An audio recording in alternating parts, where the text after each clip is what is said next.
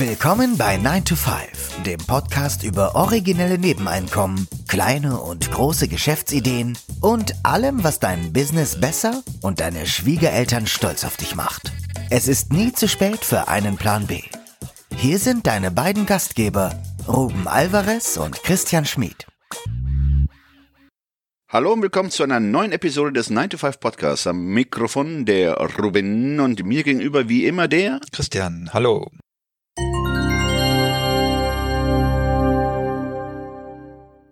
Der Titel der heutigen Episode lautet Mit Zeithassels sukzessive in die finanzielle Freiheit. Das zieht sich ja bei uns wie ein roter Faden durch alle Episoden. Also wir haben ja in vielen Episoden die Vorteile von Nebeneinkommen herausgearbeitet, besprochen und thematisiert. Und äh, wir haben ja schon einige Ideen in der Vergangenheit vorgestellt. Wir haben sogar ein ganzes Buch über Nebeneinkommen geschrieben, das da heißt Feierabendboss mit Nebeneinkommen zum Fuck You Money. Uh, das müssen wir wieder wegbliepen. Nee, wir sind doch frei. Wir können doch sagen, was wir wollen.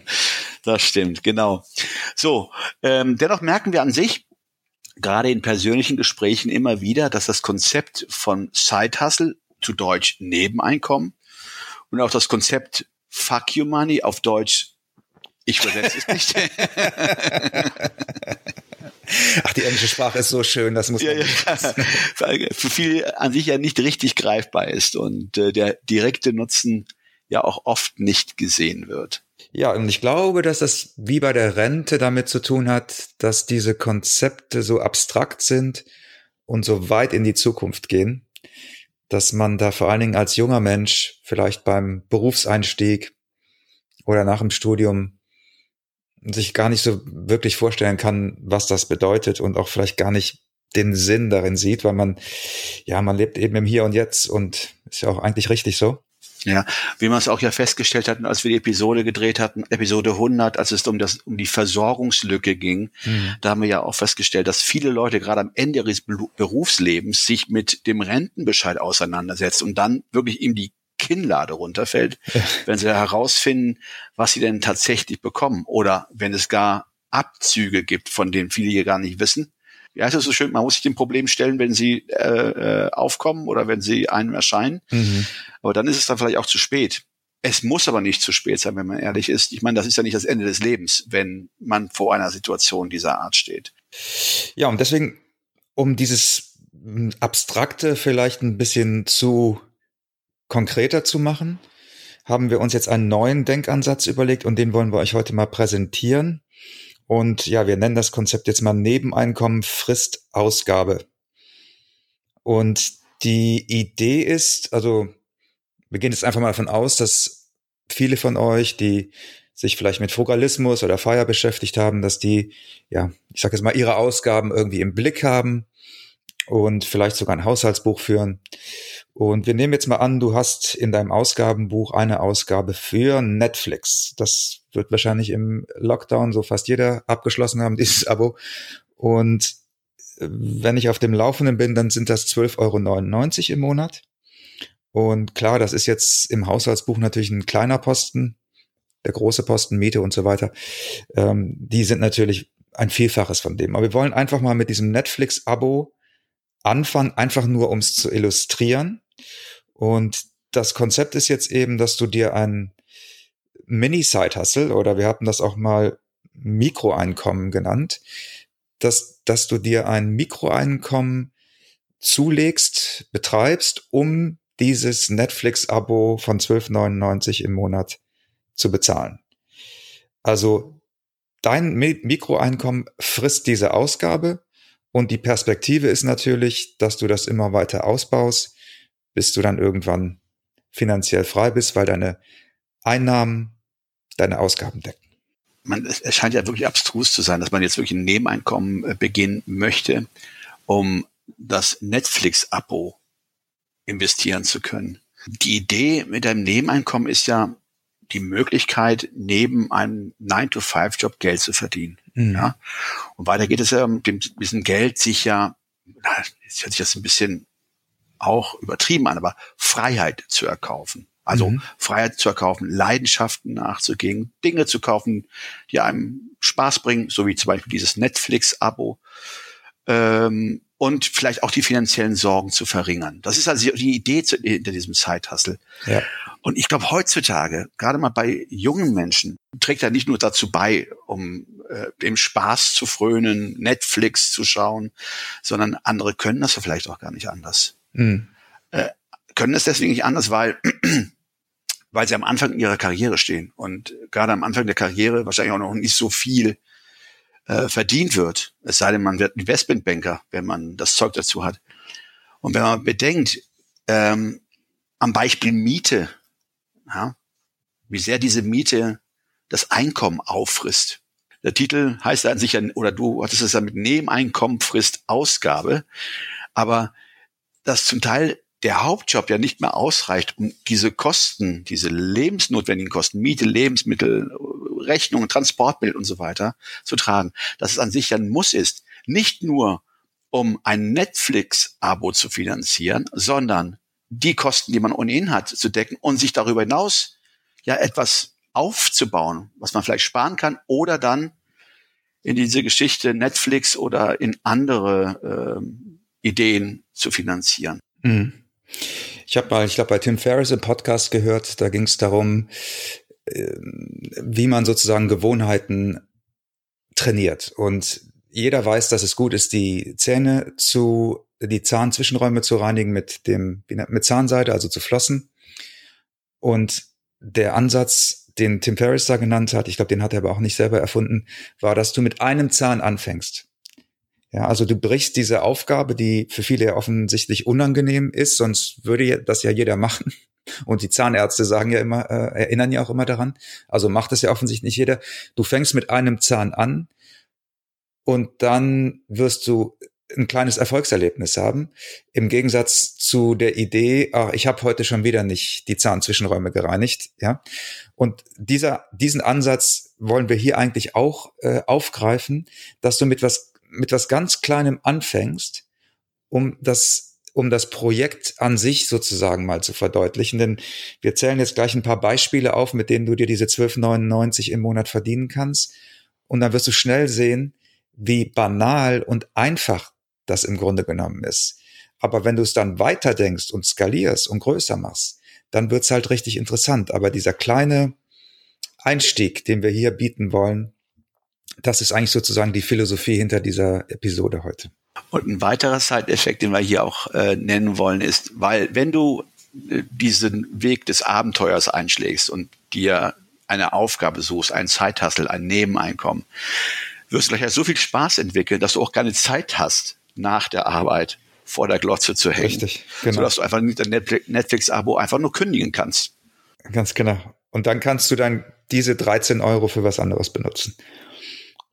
Gut, steigen wir ein. Also, Nummer, Idee Nummer eins, um dir das Geld zu verdienen, ist Pfandflaschen sammeln. Das haben wir ja schon in der Episode, ich weiß es nicht, vor fünf, sechs Episoden haben wir da schon mal ähm, uns mit beschäftigt, vom Flaschensammler zum Millionär, haben wir es da ein bisschen großspurig äh, benannt, äh, haben aber auch da mal durchgerechnet, wie das denn ist, wie viel Geld man damit verdienen kann. Das Coole am Flaschensammeln ist natürlich, es ist äh, netto wie brutto. Und wenn man jetzt mal die äh, 13 Euro äh, runterrechnet auf 30 Tage, kommen wir auf einen Tagessatz von 43 Cent, den du verdienen müsstest, um, um das Abo zu bezahlen. Zwei, genau, zwei große Plastikflaschen oder zwei Dosen von, also ich, mhm. jeweils 25 Cent und dann hast du sogar noch ein kleines Plus. Mhm. Also im Prinzip zweimal am Tag bücken und dann vielleicht einmal die Woche zum Automaten gehen und schon hast du das Abo drin. Mhm. Einfacher geht's eigentlich nicht, oder? Wenn man ja, wenn man gewisse äh, Vorurteile überwinden kann, äh, dann ist es recht einfach, richtig. Genau. So, was haben wir als zweites? Ähm, Bücher auf Amazon verkaufen. So, das ist jetzt etwas, was ich schon seit äh, einiger Zeit selber mache. Also gebrauchte Bücher auf Amazon verkaufen. Und ein typischer Verkaufspreis ja, das sind so fünf Euro. Das ist so das, das Minimum, würde ich sagen. Und wenn du dann noch die Versandkosten abziehst, dann bist du bei ungefähr drei Euro, die dir überwiesen werden.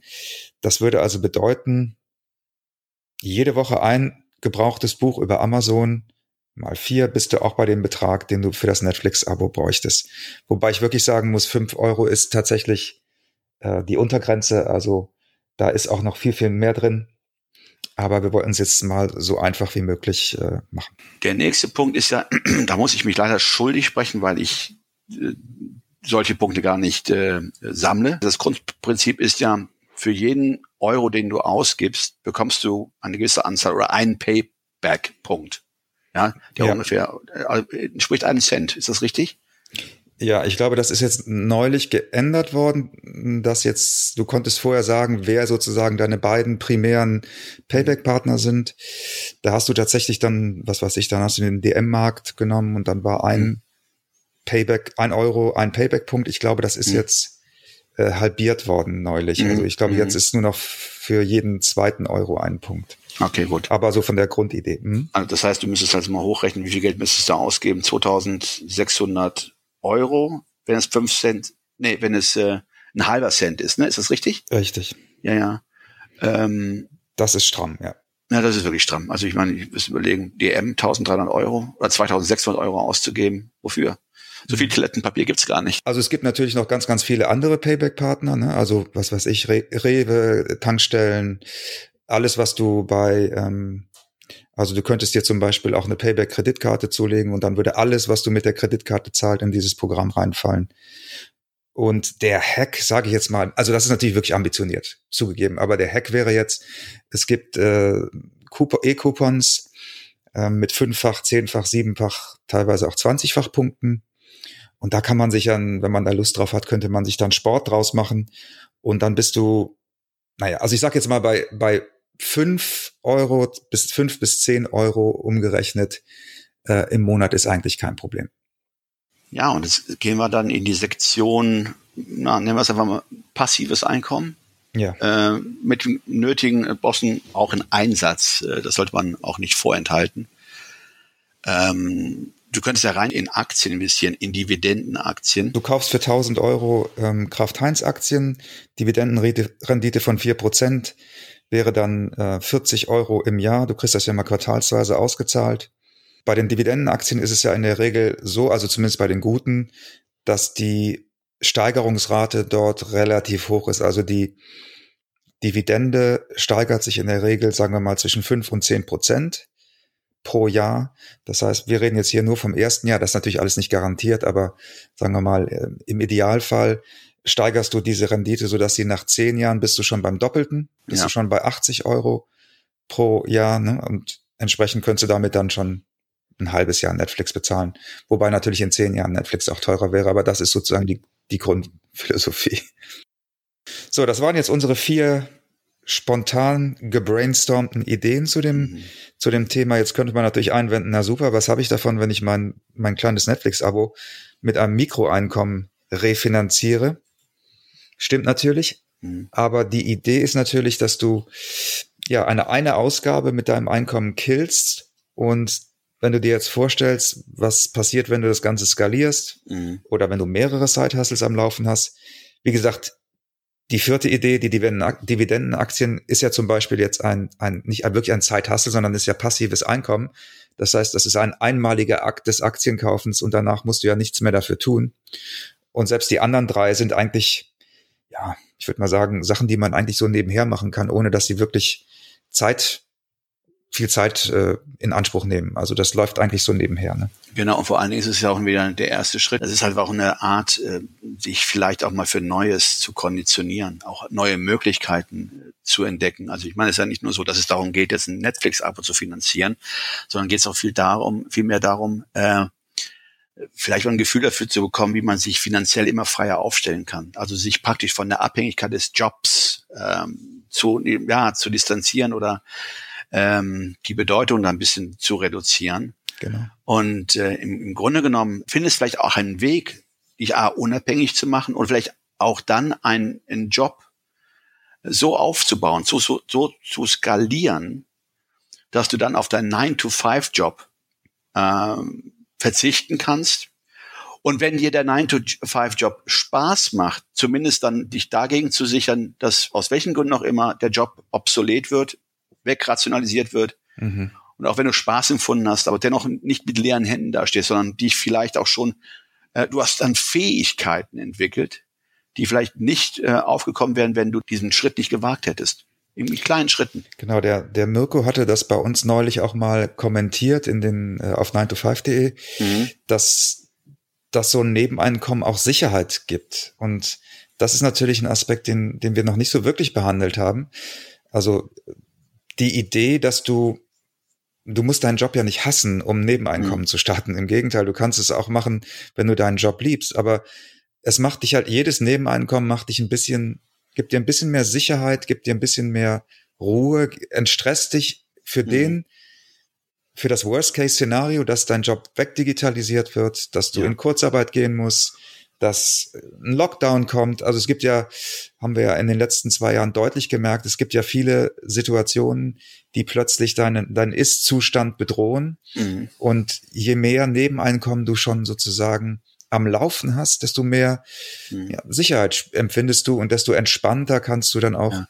an diese Situation rangehen. Und vor allen Dingen ein Punkt, den man auch nicht außer Acht lassen sollte, dass auch mit zunehmenden Side-Hustles oder Nebeneinkünften oder Nebenerwerben auch das Selbstbewusstsein äh, steigt was sich dann wiederum, wenn man das als ein interdependentes System sieht, ja auch positiv auf deinen Job, auf deinen 9-to-5-Job äh, auswirken kann, indem man merkt, oh, da ist jemand, der wird jetzt selbstsicherer, der entwickelt Ideen, der äh, hat einen Blick über den Tellerrand. Das kann sich auch positiv auf den 9-to-5-Job auswirken, in, in der Form, dass du auch ganz anders wahrgenommen wirst. Auf jeden Fall. Genau, wenn ihr Ideen habt für Mikroeinkommen, das würde, das würde uns jetzt interessieren. Vielleicht habt ihr noch pfiffige Ideen, wie man nebenher ein paar Cent verdienen kann, äh, dann schreibt uns gerne auf 9to5.de, kommentiert entweder unter dem Beitrag, schreibt uns eine Mail, Sprachnachricht. Wir haben viele Möglichkeiten auf der Webseite, über die ihr uns kontaktieren könnt oder auch bei Instagram natürlich könnt ihr uns äh, da was zu schreiben. Wir freuen,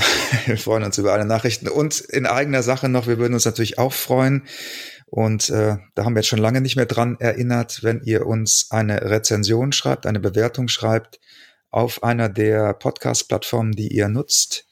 Äh, bei den meisten ist es möglich. Ich glaube, bei Spotify ist es immer noch nicht möglich, aber bei äh, Apple Podcasts und ähm, den anderen Plattformen oder vielen anderen Plattformen kann man eine kurze Rezension schreiben oder ein paar Sternchen geben. Das ist für uns natürlich toll, einerseits als äh, Feedback und als Motivation und andererseits hilft das natürlich im hilft das dem Algorithmus oder besser gesagt uns, dass der Algorithmus uns ein bisschen weiter nach oben spült und ja, so dass wir vielleicht auch noch von, von anderen Leuten, neuen Zuhörern entdeckt werden. Yo, dem ist nichts mehr hinzuzufügen. Dann sagen wir vielen Dank fürs Zuhören und bis nächste Woche. Nächsten Sonntag. Bis dann. Tschüss. Ciao, ciao.